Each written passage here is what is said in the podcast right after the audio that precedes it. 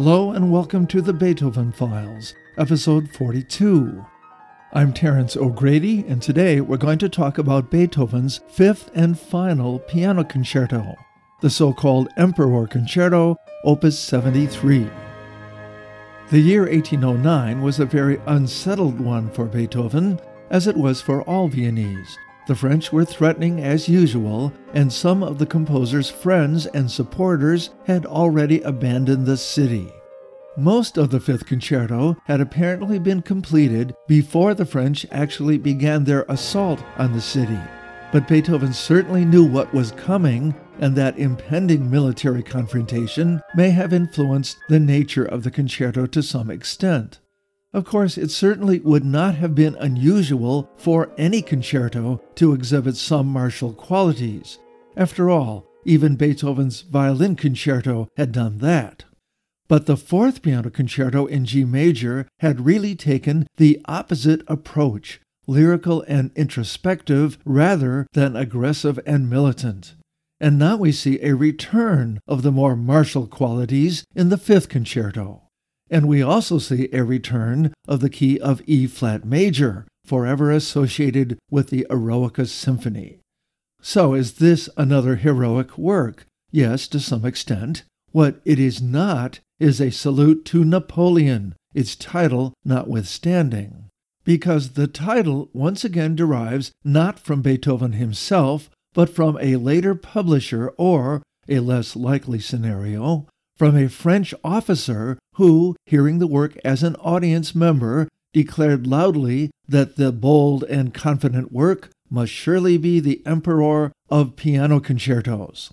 You can understand the comment, it is a grandiose work dedicated to the Archduke Rudolph that merges the form of the concerto with the length and scope of a symphony but it's unlikely that Beethoven would have enjoyed that particular characterization of his work, since he had some time earlier lost his enthusiasm for the French emperor himself. So the nickname is misleading at best. On to the music itself.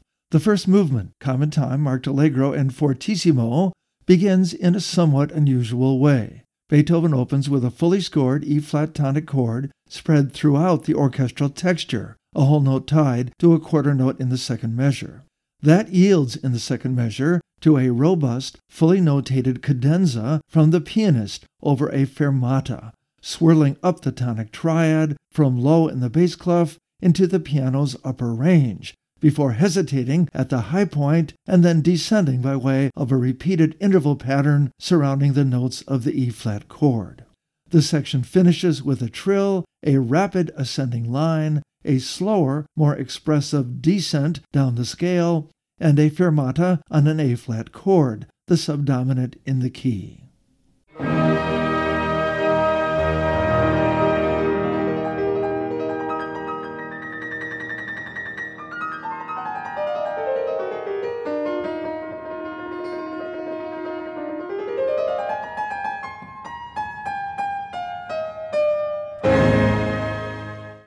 The second mini cadenza, now based on an A flat chord, also begins with rapid ascending arpeggios, but soon the left hand begins to double the right hand in sixths with another repeated figuration pattern that moves down the scale. More swirling scale lines are heard, this time in tenths, and we again finish with a slower moving espressivo line moving down the scale, this time harmonized in full chords, and concluding with a fermata on the dominant seventh chord.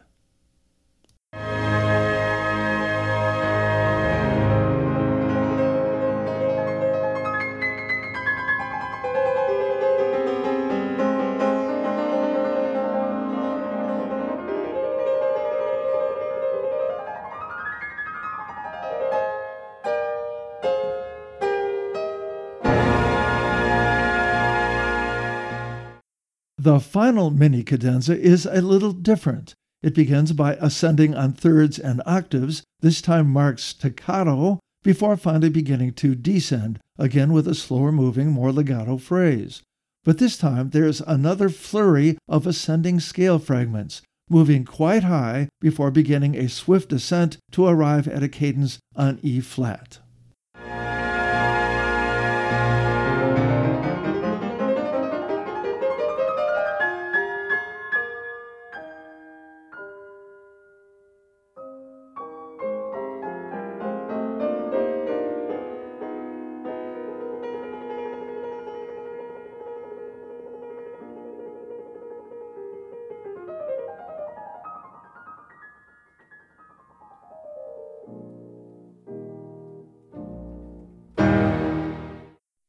I said that the movement begins in a somewhat unusual way, and that's because the pianist enters almost immediately, not waiting until the orchestral exposition has been completed.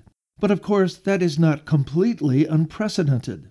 In the first movement of Mozart's Ninth Piano Concerto, the soloist also enters early, exchanging a few phrases with the orchestra before deferring to it for the rest of the exposition.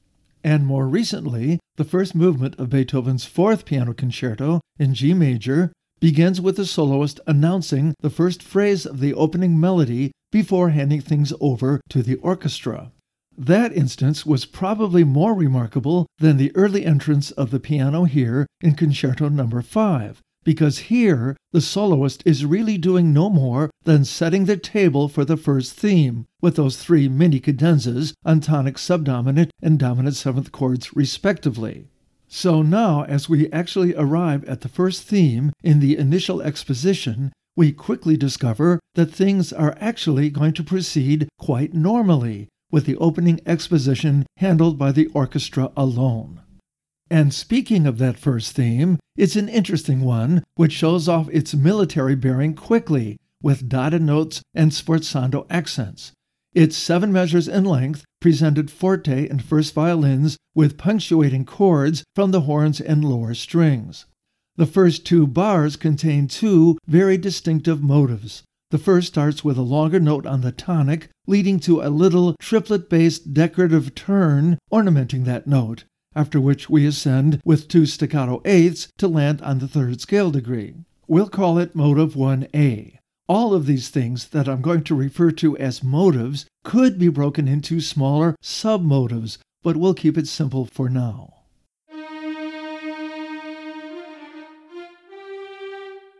The second measure presents a motive, we'll call it 1b, which begins on the third scale degree and descends down a sixth with a pentatonic figure to a dotted eighth sixteenth combination on the dominant note, after which it then leaps back up to the tonic for a repeat of motive 1a.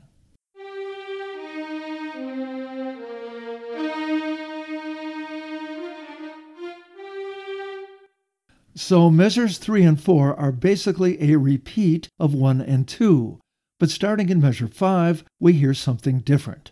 We'll call it motive C, but again, it could easily be broken up into submotives.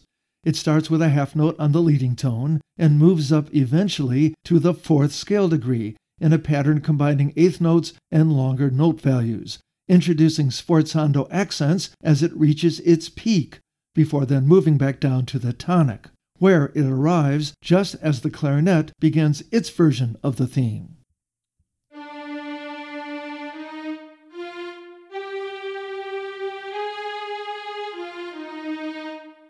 Here is the entire first statement, ending back on the tonic.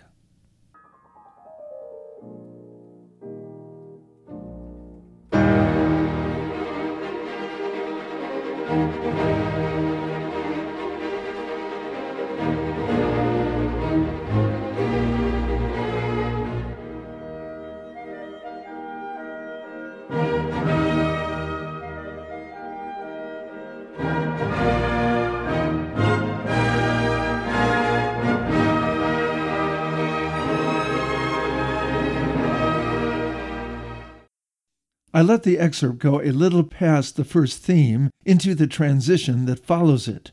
It's a powerful one, employing what I referred to as motive 1b, but here based not on a pentatonic pattern, but on a descending triad, and prefaced with a quicker upbeat figure, this one based on an ascending triad.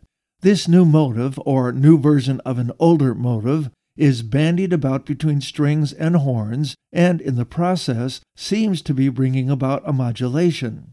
After six bars, a new idea is introduced, based this time on scale-wise descending movement and characterized by distinctive staccato markings. We even hear a bit of imitation between the second violins and violas and the first violins, and the momentum increases as a new version of this idea is repeated in pulsating sixteenth notes.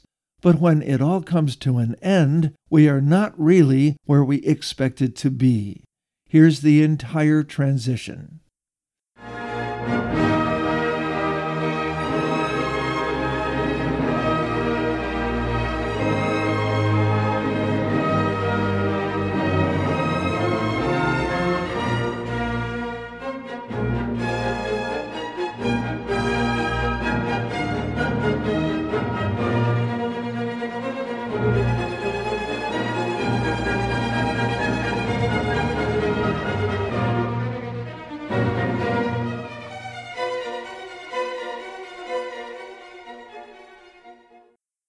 I say not where we expected to be because we find ourselves in E flat minor for a sharply contrasting second subject.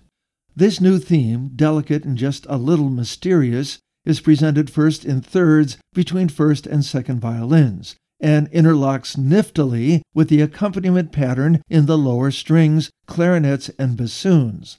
It starts on the third scale degree and initially moves within a limited range, frequently returning to its starting point. Eventually, it works its way up the scale to peak a fifth higher before coming back down. Here are the first eight bars, prefaced by the last few bars of the transition leading to it.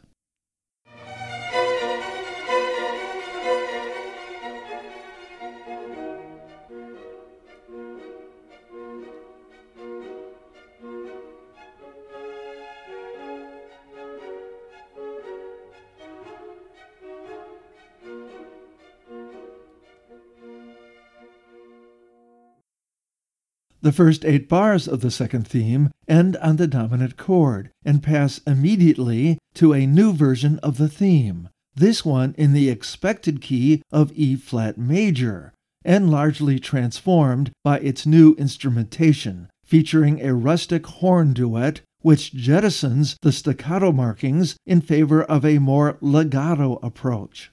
The accompaniment pattern in the strings also drops the interlocking pattern, replacing it with a more lyrical countermotive in the violins, although the timpani does soldier on with the remnants of the original interlocking pattern.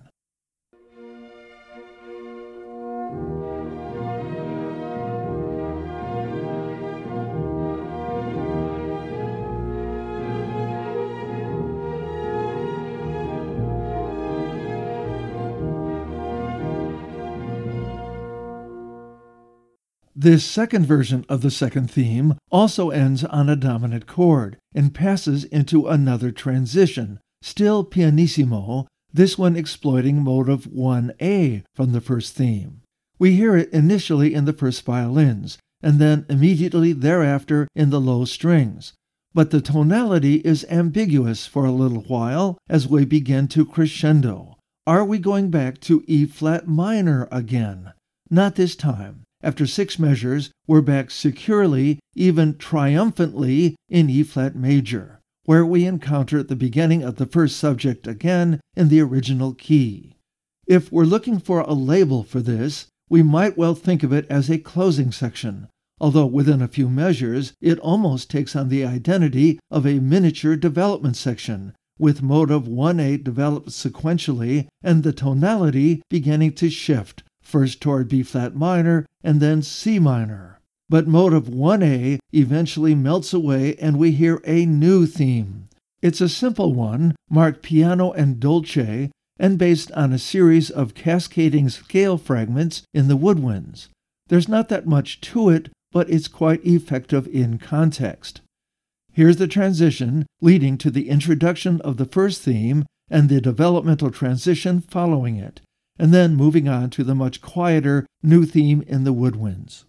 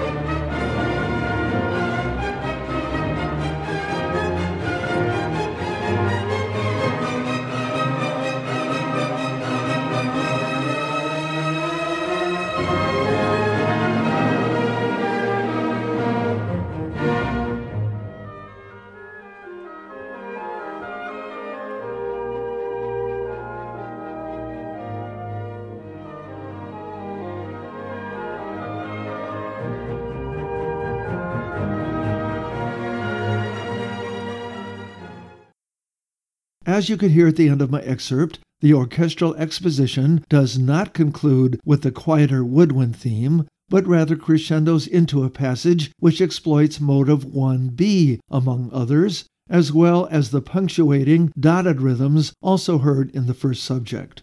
It also introduces one final, very quiet and subtle theme in the first violins, one which Beethoven scholar Lewis Lockwood describes as hauntingly expressive, and which might be heard as a codetta. Motives from the first subject can still be heard against it lower in the texture, but this new theme, quiet though it is, does make an impression before it slips to the side and the more emphatic dotted rhythm figures take control for the final measures of the orchestral exposition. Here's the theme in question, leading eventually to the entrance of the pianist on an extended upbeat phrase on the dominant which marks the beginning of the soloist exposition.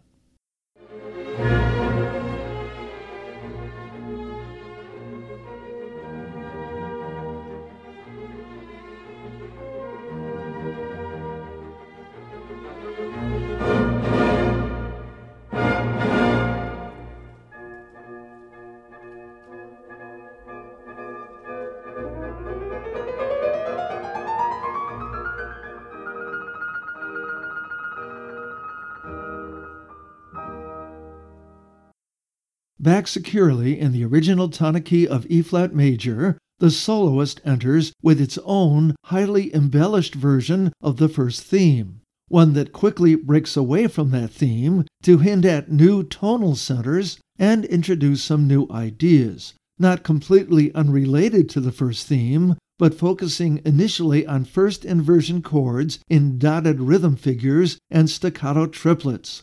These merge into an almost cadenza like flow of ascending figuration patterns and swirling scale lines as the orchestral strings enter demurely below the pianist, and we arrive 16 bars later at an emphatic cadence.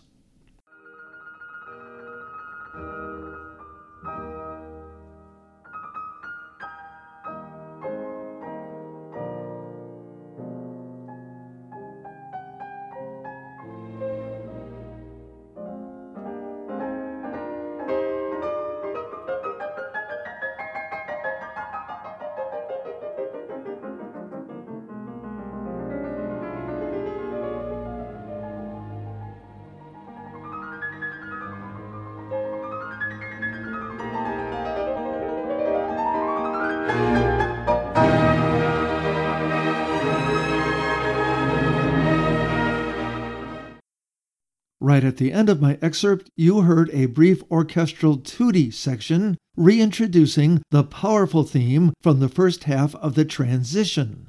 Soon the pianist picks up the idea, at least the descending arpeggio part of it, in a much more delicate version over sustained string chords. This version also floats us into a new key, a surprising G flat major temporarily, after which the pianist continues on with decorative arpeggio patterns while the woodwinds reintroduce the second part of the transition theme, staccato again as in its first appearance.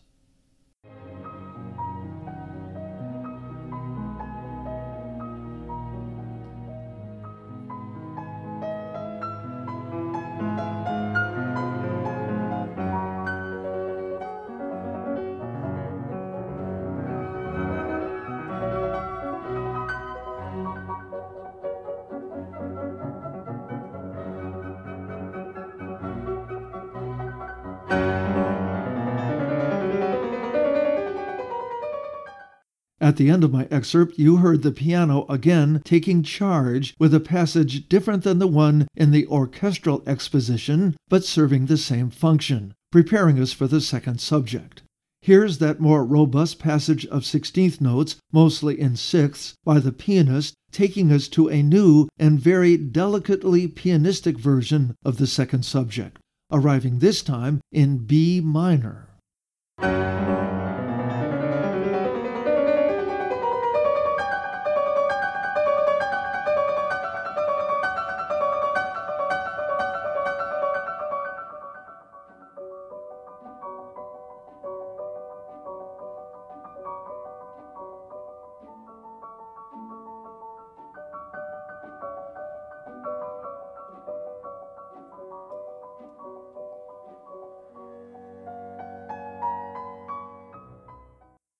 This is followed by a quiet variation for piano with light orchestral accompaniment, leading to another statement of the second subject, notated in C flat this time.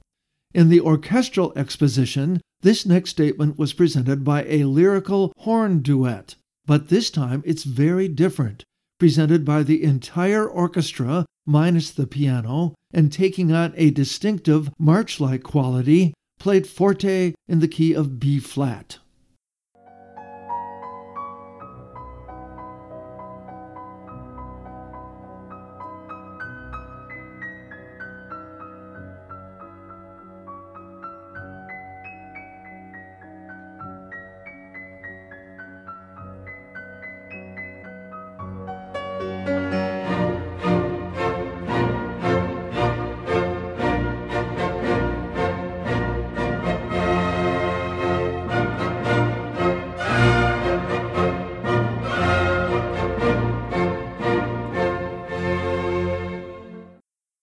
Another quiet interlude of ascending arpeggios is followed by a more vigorous chromatically descending line in octaves by the pianist, who then reintroduces motive 1A against those chromatic descending lines. More virtuoso flourishes, loud and soft, continue until we arrive at the equivalent of the orchestral exposition closing section with its version of motive 1A. Here's a little bit of the beginning of that section with motive 1A echoing back and forth as Beethoven hints at one key after another.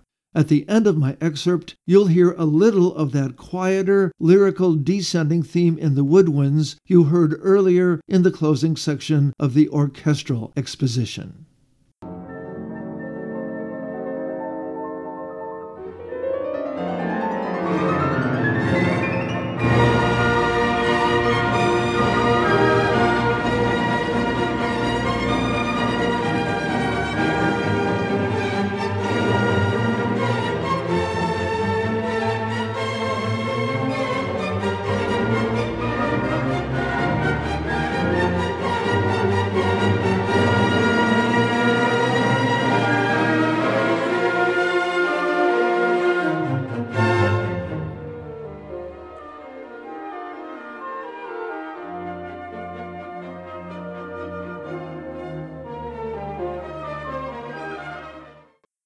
And as we continue in this version of the closing section, we also encounter the lyrical theme marking a possible codetta that Lockwood so admired, and which plays an important role in the development section. Here is that gentle codetta melody, which, after the return of the familiar punctuating dotted rhythm motive, passes to the soloist who ushers us gently into the development section.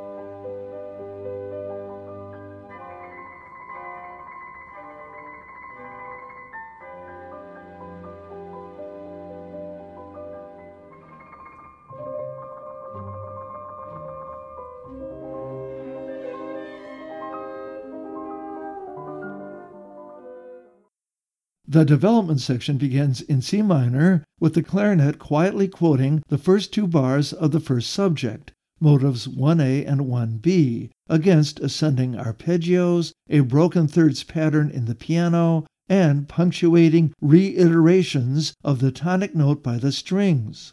As we continue on, motive 1B, based on the second bar of that first subject, is varied, descending at times by step, sometimes chromatically rather than by triadic motion, and extended for a couple of bars. Motive 1A is then heard again in the solo flute, an octave higher four bars later. A similar pattern continues for the next several measures, as the bassoon and later oboe are assigned the melody over a variety of accompaniment patterns in the piano, some involving 16th note octave leaps rather than arpeggios.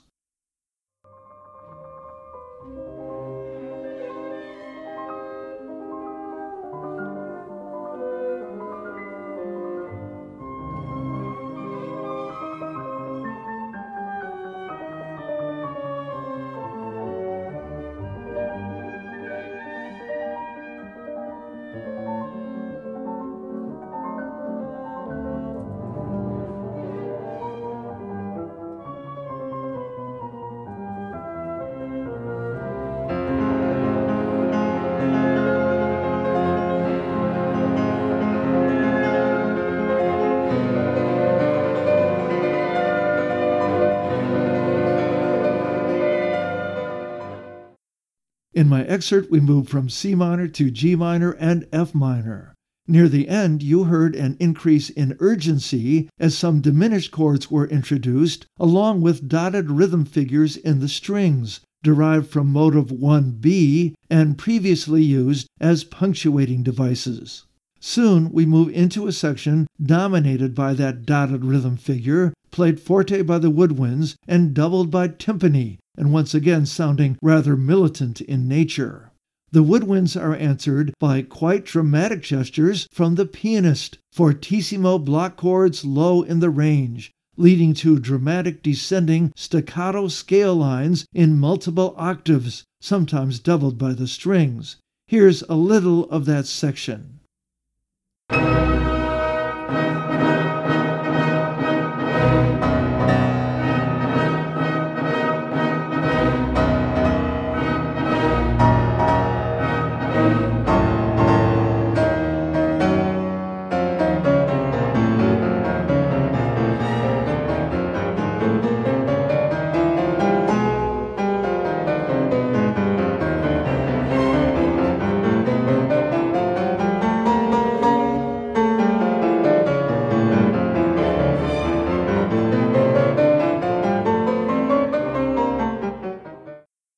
Of course, all that Sturm und Drang intensity can't be sustained indefinitely. The music quiets, and we shift gears dramatically with the appearance of the lovely codetta theme, initially in the piano, but later in the clarinet and oboe. Motive 1A does continue to pop up beneath it in the low strings, serving to push the key up a step for each reappearance of the melody.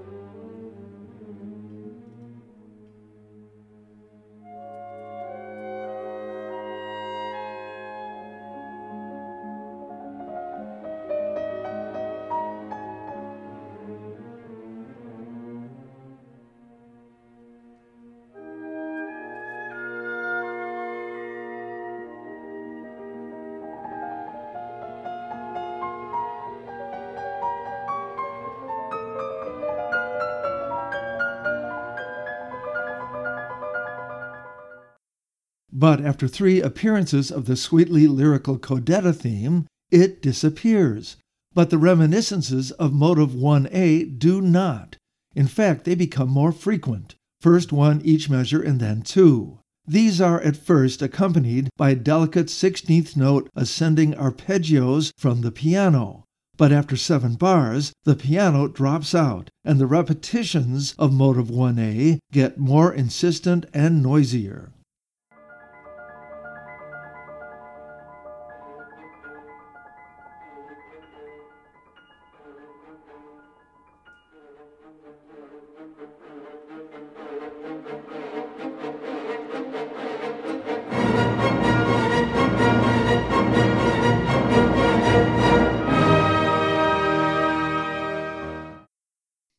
That leads us to a return of the opening chords and written out cadenza passage, somewhat varied this time, that began the whole movement as we head into the recapitulation.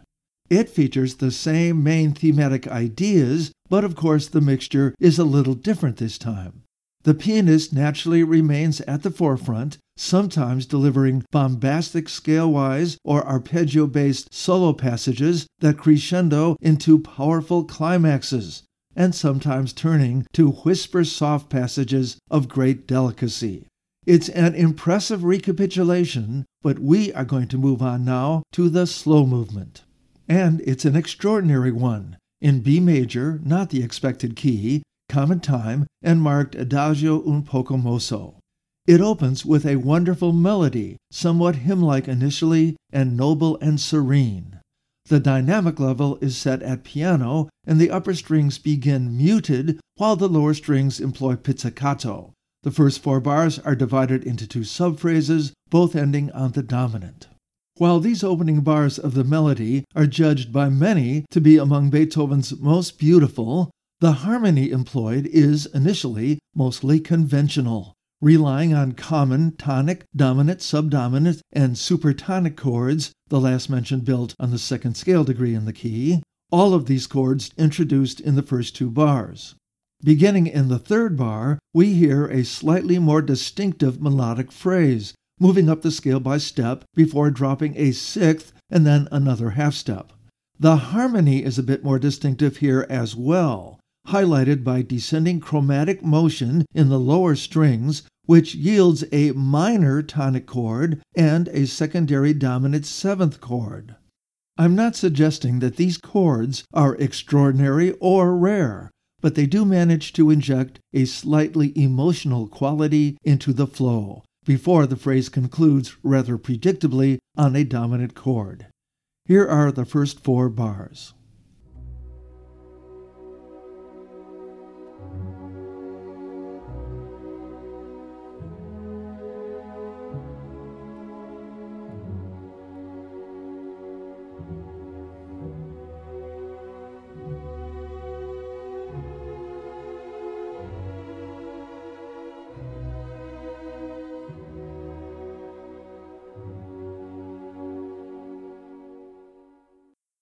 The next six bars introduce some new melodic ideas, the most distinctive of which begins with an ascending leap of a minor seventh before making its way back down more gradually to the starting point. This motive is heard at the beginning of measures 5 and repeated in measure 6. Then, as the music crescendos, we're introduced to a new, more modest ascending three note motive that is repeated multiple times with some variation. I say modest, but in fact Beethoven returns to this motive more than once as the movement unfolds to great effect. The woodwinds eventually join in to double the strings, and the idea is extended for several measures, featuring a telling deceptive cadence along the way. The theme then concludes with a cadential tag that reiterates the tonic chord. Here's the second part of the theme, starting in measure 5, up to and including the repeated tag, which adds some bittersweet dissonance to the mood at the last minute.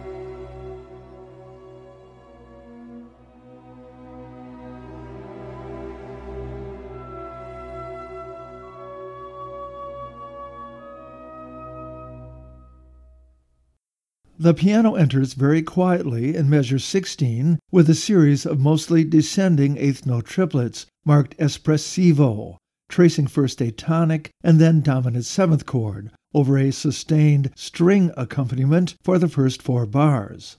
Eventually, a more distinctive melodic shape emerges, one which echoes the ascending leap first heard in measures 5 and 6.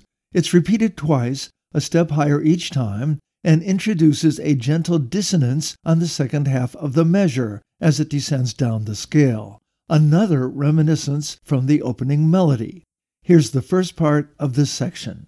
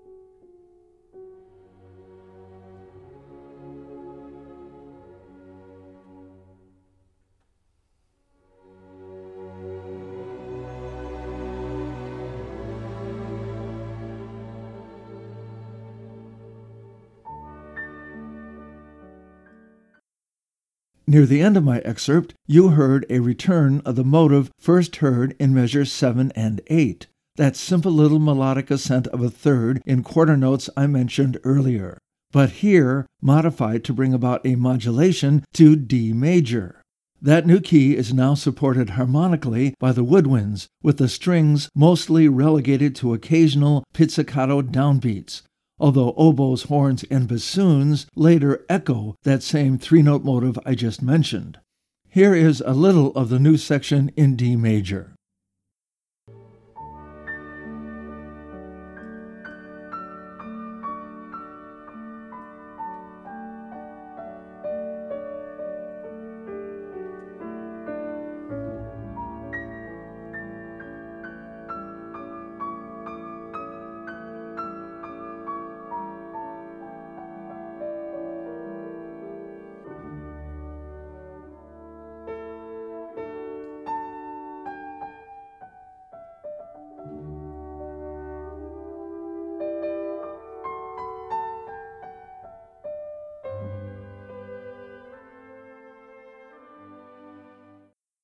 That section ends with a series of chromatically ascending trills in the right hand, configured to return us to the key of B major, which it does through a series of secondary dominant chords. But we are going to pick up the flow a few measures later, where in B major, the piano presents its own ornamented version of the theme, cantabile, in block chords in the right hand over arpeggios in the left and pizzicatos in the strings.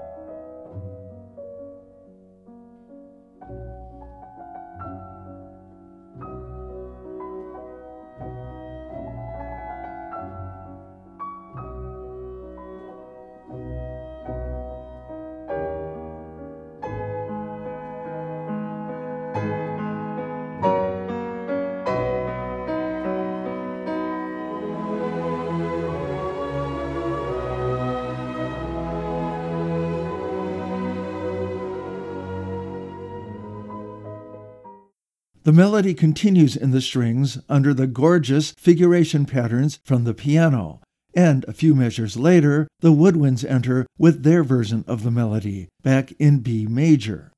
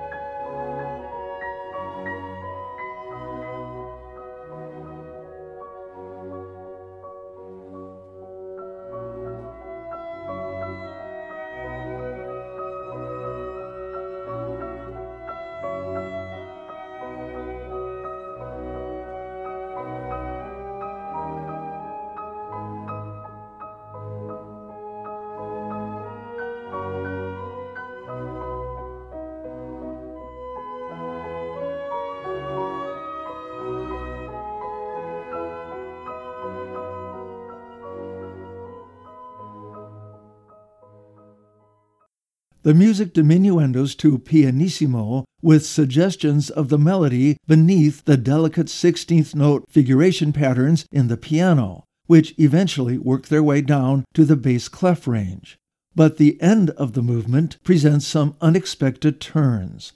The tonic note of B magically drops down a half step to B flat, which soon turns out to be the dominant in the new key of E flat major. And then we hear in the piano, pianissimo, a very peculiar little sneak preview of the rondo refrain to come in the next movement.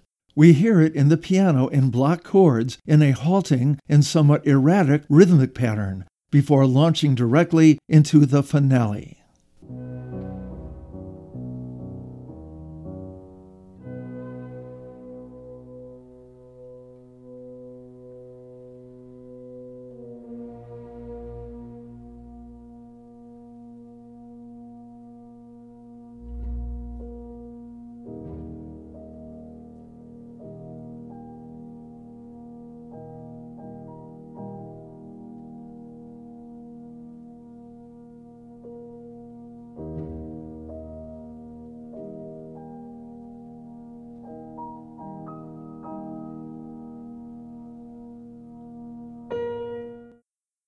In this work, Beethoven's fifth and final piano concerto, we've seen that the opening movement demonstrated many characteristics of Beethoven's heroic style, while the wonderful slow movement was alternately solemn and sensuous. So, what of the finale? Rondo finales are very typical for concertos, of course, and they are generally lighter movements compared to the ones preceding them. This rondo falls into that category, although the form is by no means completely traditional, and it is not without some martial qualities that may be seen as a nod back to the heroic posturing of the first movement. And even if it is not completely heroic, it is certainly boisterous. The movement is in E flat again, 6 8 time and marked allegro. The refrain theme, and we'll hear quite a bit of it before the movement is complete, is presented in the piano alone in thick block chords, fortissimo for the first two bars, with an offbeat accent. It's based on an ascending triad, hardly an unusual ploy, starting with a pickup note on the fifth of the scale and moving up, first in a pattern of four eighth notes, skipping an eighth note to provide a hint of syncopation, and then propelling upward even faster with four sixteenth notes until reaching the tonic note above. Here's a simplified version of the first half of the four measure phrase, right hand alone.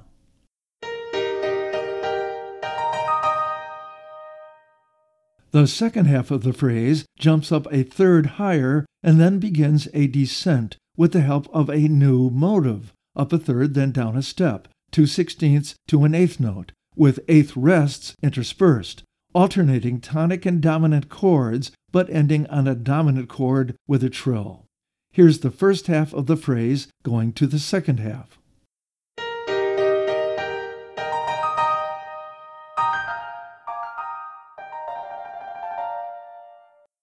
We'll call the initial triadic motive 1A and the second, up a third then down a step, 1B, and we'll hear a lot of both of them. The first four bars are then repeated with a slight variation at the end of the fourth bar. Here's what it sounds like.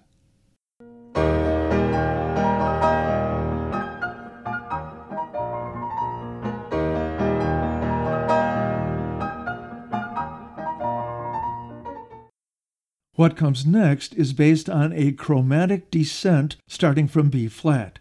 We'll call it motive 1C, employing the same rhythmic identity as 1B, two sixteenths followed by an eighth, but obviously with a very different effect, especially since we actually hear multiple chromatic descending lines at first, in the left hand accompaniment as well as the right hand. All of this over a dominant pedal. This chromatic descent lasts for two bars and is followed by a new phrase, which moves back up diatonically to reorient the tonality with a clear 571 cadence. We'll refer to it as motive 1D. Here again is a simplified example, right hand only.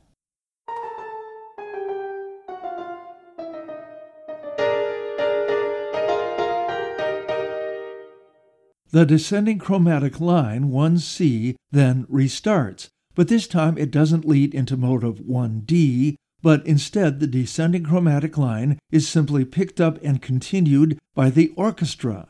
Then the orchestra takes its turn with the theme, motives 1A, 1B, and 1C, after which motive 1D does make an appearance and is, in fact, repeated and varied slightly before cadencing on E flat.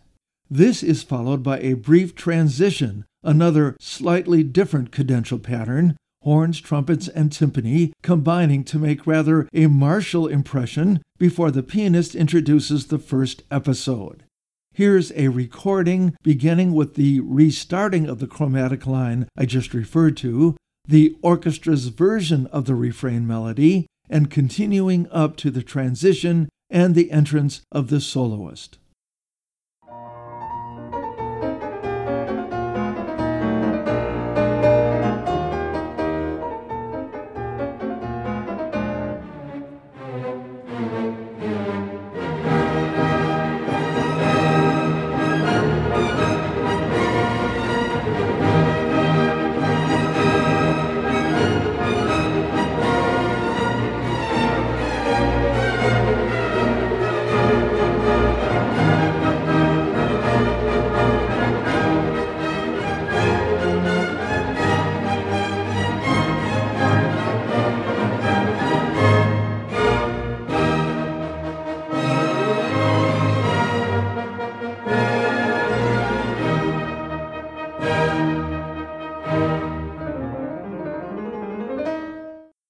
The pianist warms to the task of presenting the first episode with a flowing scale-wise passage in octaves, played forte. When the first episode finally arrives, it's pianissimo and rather delicate, and it's still in E flat major. If this were an orthodox rondo form, the first episode would probably be in the key of the dominant. If the movement were in customary sonata form, the second subject would probably be in the key of the dominant. Obviously, this movement is neither of those things. The new theme itself is characterized by an opening leap of a major sixth decorated with a turn, and then a gradual descent for three measures before a concluding leap up to the tonic note. The descent includes some chromatic motion, which creates in turn some unexpected chromatic chords. Here is the first four bar phrase following the scale wise introduction.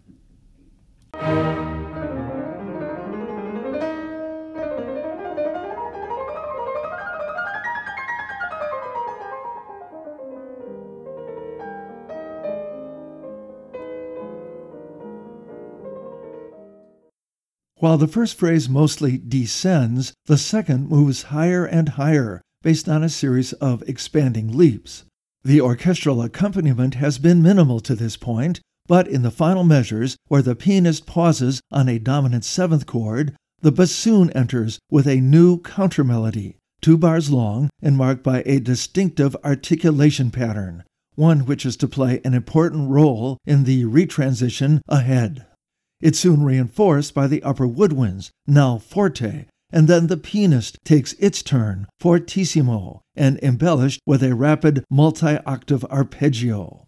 Meanwhile, we're stopping briefly at some new key centers, first C minor and then F major. Eventually, the contour of the original countermelody is lost, replaced by 16th note figuration patterns in the piano, first softly, but then crescendoing to fortissimo, and then diminishing again at the last minute as we approach the return of the refrain, now clearly back in E flat major. Here's an excerpt starting with the second part of the episode, including the counter melody that emerges in the bassoon before it evolves into an actual retransition theme, shared by orchestra and soloist.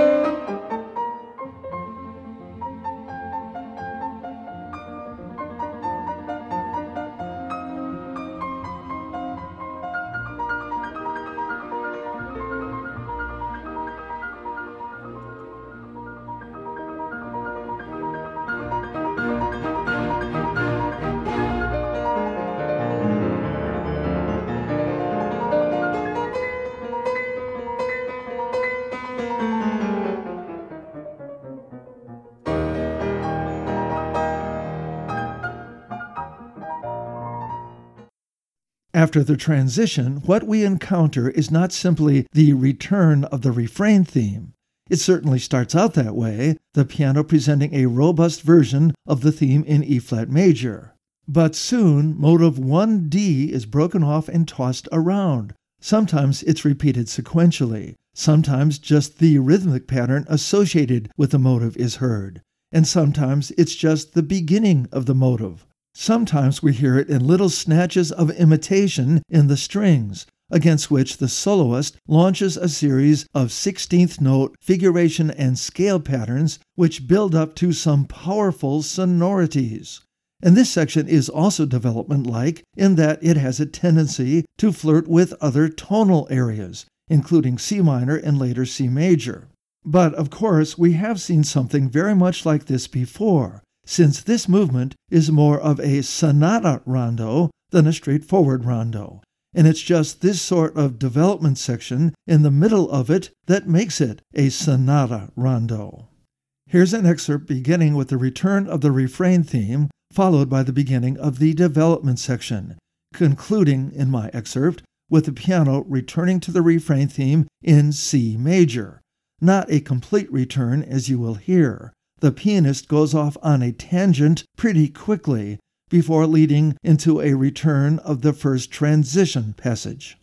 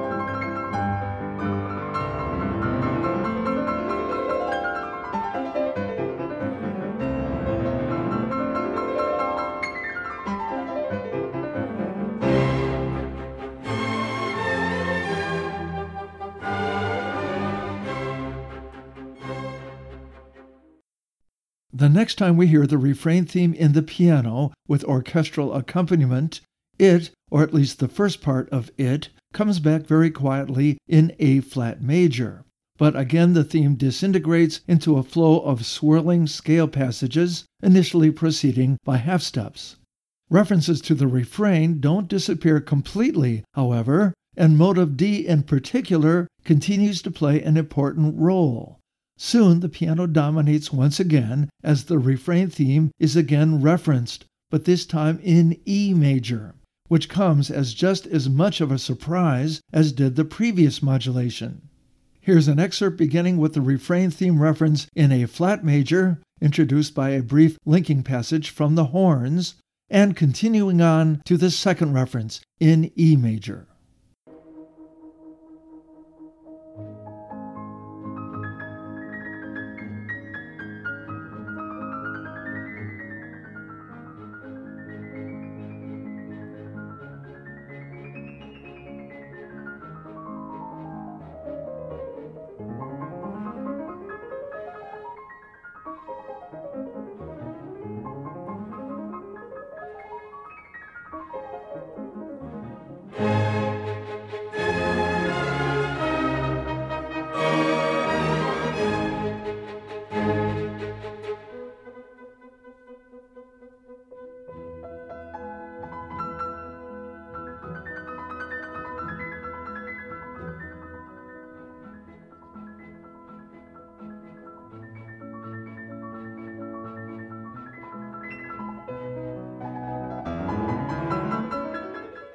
It's not that it's surprising to hear key shifts in the development section of a sonata rondo, but these are perhaps a little more persistent and abrupt than we're used to, including one very dramatic, if fairly brief visit to E minor. At any rate, we finally find ourselves heading back in the direction of the original tonic key of E flat major. And after a rhythmically staggered false return in the strings, under an extended trill in the piano, we finally return to the refrain. The original episode eventually makes a return as well, at which point we might be inclined to think of this movement more as a sonata form than a rondo form. But these are labeling issues which Beethoven would not have thought worth discussing. For my last example, I'm going to jump all the way to the end of the coda. It's been mostly a very rousing one to this point, but now we encounter a very quiet passage, a duet between the soloist and the timpani, which taps out the dotted rhythms from motive 1D again and again. It's unusual, yes, but not completely unprecedented. We've seen Beethoven give the timpani a solo role in unexpected places before. And although the instrument is played sempre pianissimo here, hardly an aggressive usage, I still think it's possible that it's meant to return our thoughts to the martial, even heroic elements from the first movement. While the finale is for the most part a jovial enough movement, it is by no means a trivial one, and the role of the timpani here reminds us of that fact. Here is the duet in question, followed by a final quote of the refrain theme and a mad dash to the final chords.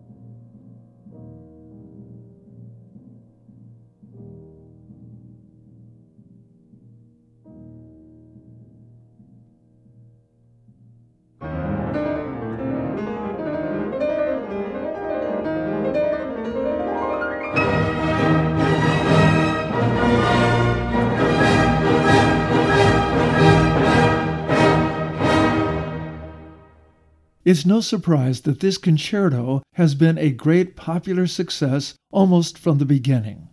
In recent decades, Beethoven's fourth piano concerto in G major has provided a little more competition to the fifth in terms of the number of performances garnered.